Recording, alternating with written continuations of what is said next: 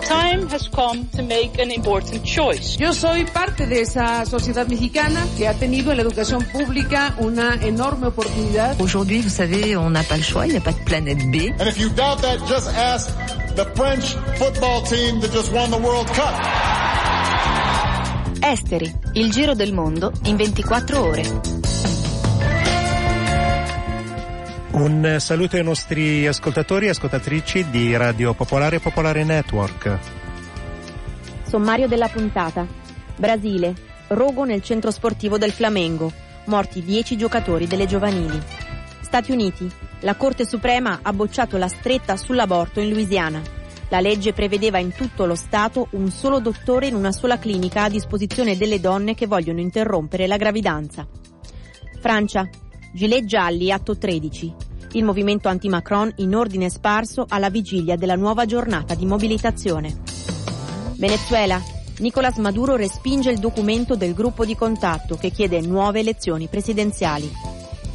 La corruzione è il maggior nemico della democrazia in Africa, dal rapporto di Transparency International. Sulla app ufficiale di Radio Popolare potete ascoltare Esteri e scaricare il podcast.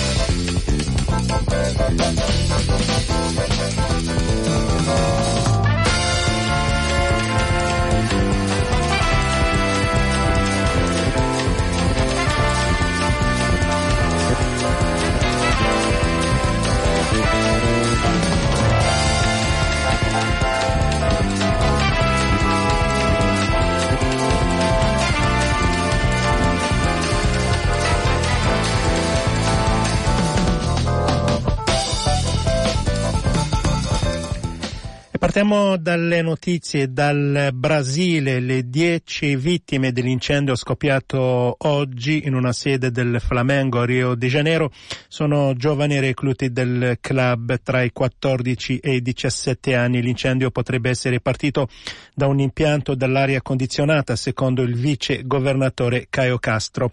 La prima vittima identificata è il portiere Christian Esmerio, 15 anni, era stato convocato per giocare nella nazionale giovanile brasiliana. Esmerio dormiva nel centro sportivo quando prima dell'alba è scoppiato l'incendio. Su Twitter la leggenda del calcio mondiale Pelé ha scritto la mia giornata è iniziata con la notizia dell'incendio del centro di allenamento del Flamengo, un luogo dove i giovani inseguono i loro sogni. Un giorno molto triste per il Brasile e per il calcio brasiliano. Nella striscia di Gaza due giovani palestinesi sono stati uccisi oggi dall'esercito israeliano durante la manifestazione del venerdì lungo la cosiddetta barriera di sicurezza. Asanayad, di 14 anni, è stato colpito al petto ad est di Khan Yunis, nella parte sud di Gaza. Il secondo, di nome Hamza Shalabi, di 17 anni, è stato ucciso nella parte orientale della striscia. Eh, della striscia. I feriti sono 18, secondo il bilancio fornito dalle autorità di Gaza. Il numero uno di Amazon, Jeff Bezos, ha accusato la proprietà del tabloid National Enquirer, vicina al presidente americano Donald Trump, di ricatto e estorsione per aver minacciato via mail di pubblicare delle fotografie nude di lui e di una giornalista televisiva con cui Bezos ha avuto una relazione. La mia proprietà del Washington Post ha detto è una cosa molto complessa per me, per certe persone potenti che sono oggetto della copertura del giornale, eh, pensano eh, che eh, sono un eh, loro nemico. Il eh, presidente Trump è uno di queste persone, come appare ovvio dai suoi tanti eh, tweet ha detto Jeff Bezos. Nel programma Radar Alessandro Principe ha intervistato Fabrizio Tonello, americanista. National Enquirer è un vecchio amico di Trump eh, che ha lavorato anche molto per la sua rielezione. Teniamo eh, presente che il National Enquirer numerosi tabloid da supermercato, perché in realtà il loro canale di distribuzione eh, principale sono i supermercati, hanno delle tirature eh, elevatissime, parliamo di eh, un milione di copie eh, o più. Il giornale il, è stato accertato che in più occasioni ha acquistato delle eh, rivelazioni esclusive da parte di eh, donne che affermavano di aver avuto relazioni con Trump e eh, poi non ha pubblicato queste rivelazioni appunto per non imbarazzare Trump. Una delle accuse che il procuratore speciale Miller rivolge ai collaboratori di Trump è per l'appunto eh, di aver operato eh, per eh, impedire che uno o più scandali eh, di questo tipo ehm, emergessero durante la campagna elettorale del 2016. Bezos, oltre che essere il fondatore nonché CEO di Amazon, è anche eh, proprietario del Washington Post. Le due cose eh, vanno insieme. Il Washington Post ha una linea ehm, di eh, netta opposizione a, a Trump, lavora molto sugli scandali dell'amministrazione, è sempre critico nei confronti della politica eh, verso i migranti oppure della politica estera eh, di Trump e più volte Trump ha eh, minacciato ritorsioni eh, nei confronti eh, di Bezos, per esempio costringendo eh, Amazon a pagare più tasse negli Stati Uniti. Naturalmente questo non è nei poteri eh, eh, di Trump, eh, però eh, le minacce eh, di un, di un presidente imprevedibile hanno sempre un certo peso. Esteri, il giro del mondo in 24 ore. Radio Popolare, Popolare Network.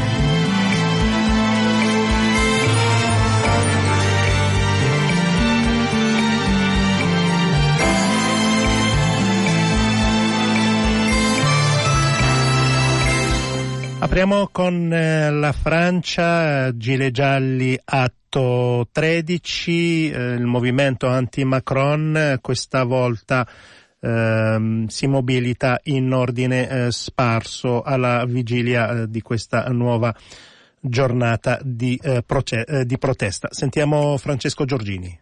1, 10, 100, 1000 gilet gialli non è uno slogan d'altri tempi rivisitato, ma piuttosto la fotografia politica e organizzativa del movimento tre mesi dopo l'inizio della protesta e alla vigilia del tredicesimo sabato consecutivo di mobilitazione nazionale. Tanto è facile indossare un gilet giallo e identificarsi ad un movimento degli esclusi, dei non garantiti, dei non integrati, dei non favoriti dalla globalizzazione liberale, tanto ognuno può iscrivervi le proprie doglianze, le proprie rivendicazioni non necessariamente compatibili con quelle del compagno di gilet che manifesta l'altro capo della Francia.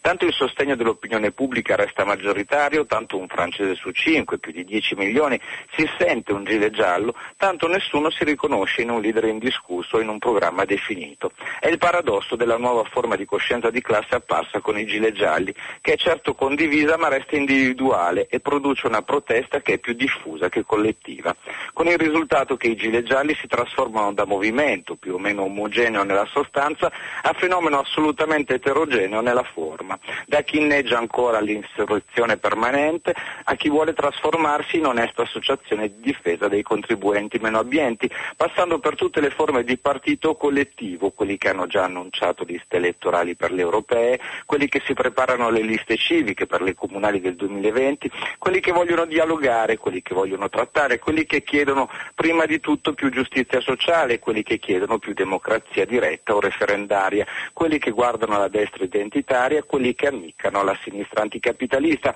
quelli che né l'uno né l'altra e quelli che si dicono ancora apolitici. C'è di tutto sotto il titolo Gile Gialli, diventato più una categoria categoria che un movimento articolato, con tutti i rischi di dispersione, di deriva, di manipolazione, di lotte intestine o semplicemente di sfinimento.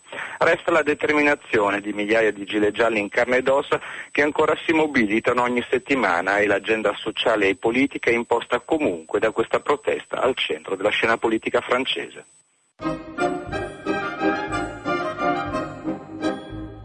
Esteri, Radio Popolare, Popolare Network, dal lunedì al venerdì dalle 19 alle 19.30.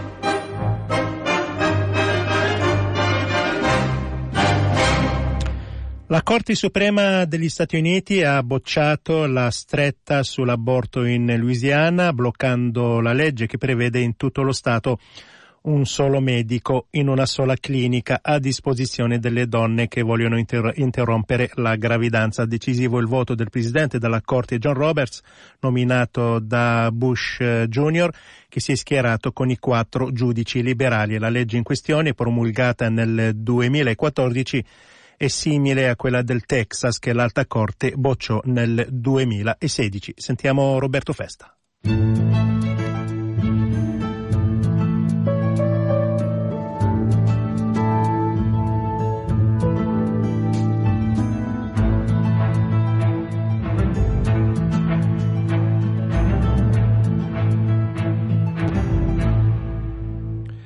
È una vittoria, ma temporanea, quella che la Corte Suprema dà ai difensori del diritto d'aborto negli Stati Uniti. Il caso preso in esame riguarda una legge che sarebbe dovuta entrare in vigore in Louisiana il 4 febbraio scorso, ma che appunto è stata bloccata dalla Corte. La legge, votata a maggioranza dai repubblicani della Louisiana, pretende che un medico abortista abbia dei privilegi di ammissione, cioè eh, che lavori, che possa ammettere e visitare pazienti in un altro ospedale. Un altro ospedale che si trova al massimo a 48 km dalla clinica dove vengono realizzati invece gli aborti. Dato però che in genere gli ospedali non vogliono avere problemi con i medici abortisti, questo tipo di dottori non ottiene, questi dottori non ottengono privilegi di ammissione in altri ospedali oltre le cliniche abortiste. Si tratta ovviamente di uno stratagemma per rendere più difficile la vita dei, dei, dei, medici abortisti e quindi la possibilità per loro di offrire servizi di aborto alle donne. La Corte Suprema a maggioranza, 5 giudici contro 4, ha però bloccato la legge della Louisiana. Con i quattro liberal ha votato il presidente della Corte Suprema, John Roberts, che dopo il ritiro del giudice Kennedy sta diventando sempre di più il voto centrista, lo swing vote, il voto che fa da equilibrio tra conservatori e repubblicani. Le associazioni e i gruppi che difendono i diritti delle donne esprimono soddisfazione, però attenzione, si tratta di una vittoria parziale, temporanea, che eh, prelude, diciamo così, ad uno scontro ben più duro. La Corte Suprema ha infatti solo bloccato la legge, non l'ha dichiarata anticostituzionale. Questo significa che nei prossimi mesi lo scontro riprenderà e la Corte si troverà a esaminare di nuovo questo caso. Vedremo allora come si porrà eh, il giudice John Roberts, che cosa voterà. Il fine dei conservatori ovviamente è molto chiaro, cioè attaccare la Roe vs. Wade, la sentenza che nel 1973 legalizzava l'aborto, attaccarla e arrivare ad una limitazione sempre più severa, di fatto alla cancellazione del diritto delle donne all'aborto. Fare Radio Popolare. Abbonati per sostenere l'informazione indipendente.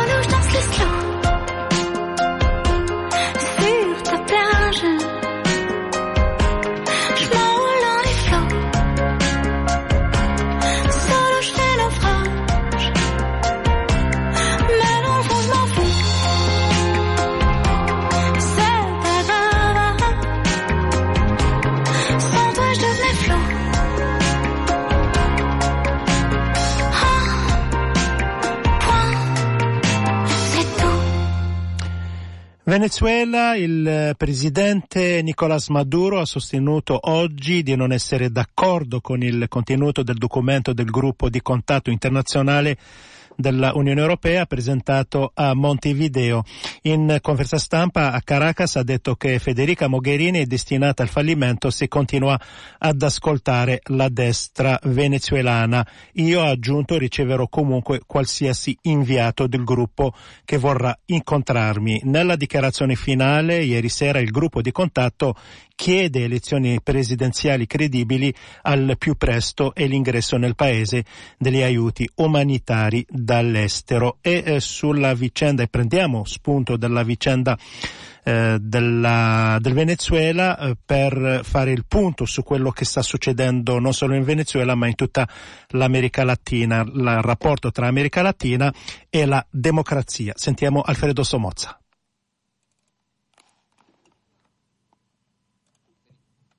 La polarizzazione della società venezuelana, divisa tra sostenitori del governo e dell'opposizione, risalta ai tempi di Hugo Chavez, ma indubbiamente sono state le elezioni legislative del 2015, perse dal governo, a innescare gli strappi successivi. All'epoca si sarebbe dovuto siglare un patto di rispetto reciproco tra l'esecutivo e l'assemblea legislativa, ambedue elette legittimamente. Da entrambe le parti invece prevalse la chiusura totale con il rifiuto della coabitazione imposta dal voto dei cittadini. Il Parlamento iniziò da subito una campagna di delegittimazione del Presidente della Repubblica, il quale rispose nel peggiore dei modi, insediando nel 2017 un'assemblea costituente che ha man mano scippato al Parlamento le sue prerogative. La Costituente avrebbe dovuto occuparsi solo della Costituzione, ma è diventata una Camera su misura con un mandato senza scadenza che ha legittimato ogni successivo passo dell'esecutivo. Eletta con un sistema che garantiva la maggioranza del Presidente Maduro, si è infatti attribuita poteri ben al di là del dettato costituzionale. Il tutto è accaduto in una cornice di dissesto economico che in questi anni ha avuto pochi uguali nel mondo. Il Venezuela afflitto di iperinflazione, fuga di capitale, migrazione di massa, penuria di generi alimentari.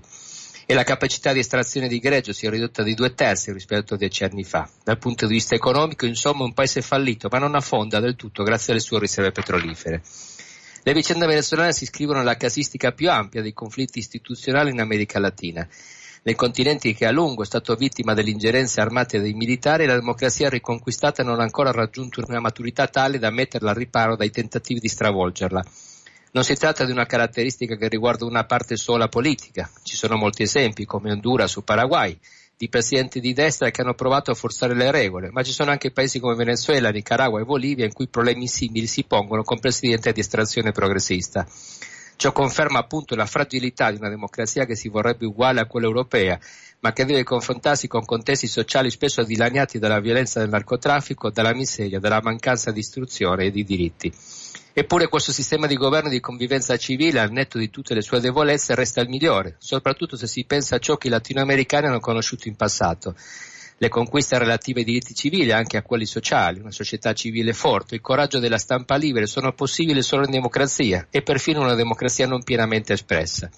Si tratta di un principio di realtà difficilmente discutibile, eppure, purtroppo, questo principio viene discusso proprio da coloro i quali dovrebbero essere i primi guardiani della democrazia, perché senza di essa non sarebbero mai arrivati al governo. Negli ultimi anni i leader progressisti, sia pur con diverse nobili eccezioni, hanno provato a forzare le regole e a riscriverle da posizioni di potere, rifiutando di riconoscere gli oppositori come soggetti politici. Si tratta, più che di autoritarismo, del classico tentativo di perpetuarsi al potere senza pensare alla propria successione.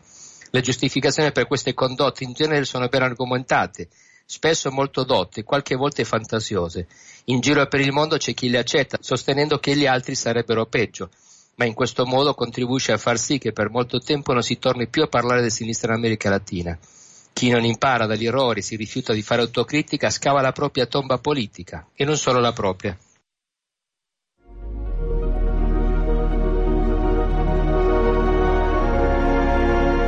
Il podcast di Esteri è sui siti di Radio Popolare e Popolare Network.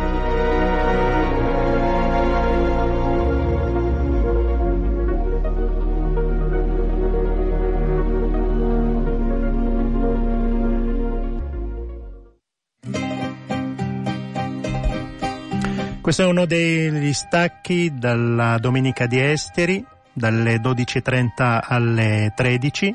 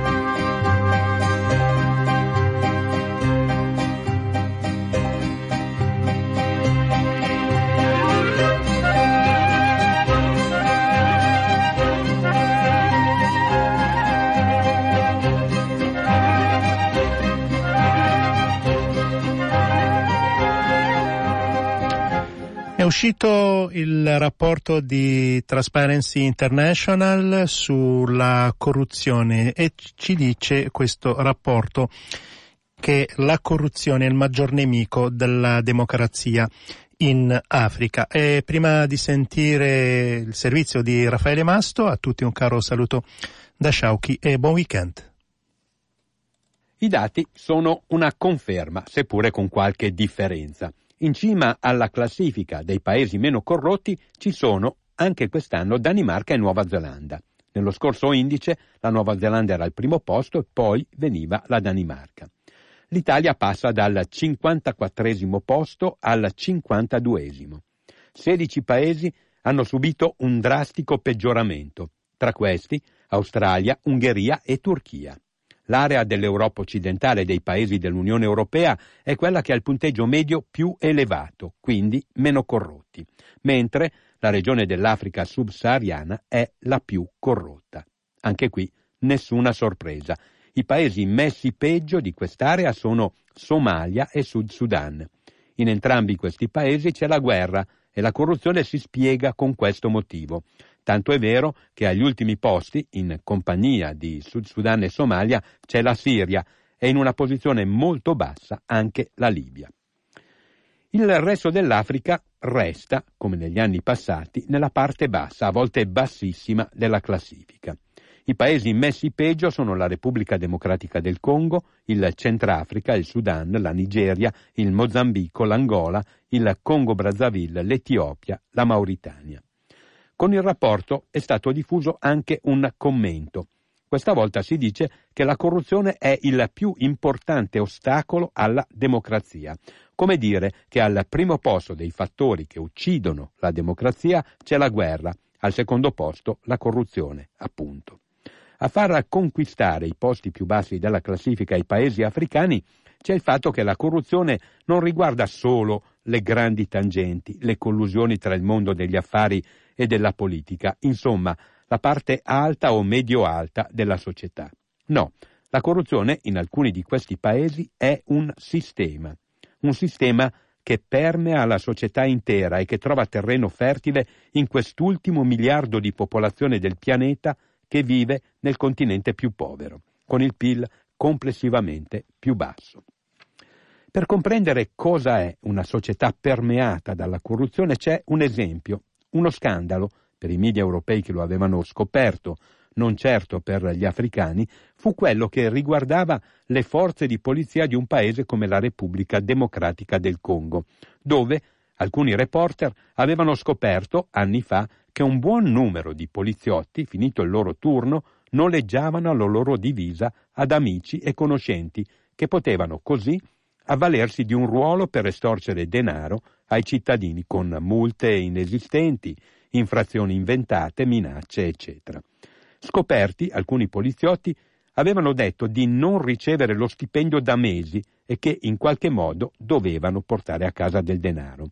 Ecco cos'è la corruzione diffusa. È come se il dittatore di turno avesse detto loro sei un mio complice, ti ho dato una divisa, usala per ricavarti lo stipendio che non ti pago. Non sarai mai punito o perseguito per l'uso che farai del tuo ruolo. Ecco, un paese permeato dalla corruzione è questo, una popolazione complice, nel piccolo ovviamente, del dittatore che la governa e la democrazia ovviamente è la prima vittima di un sistema di questo tipo. Avete ascoltato Esteri, un magazine di Radio Popolare.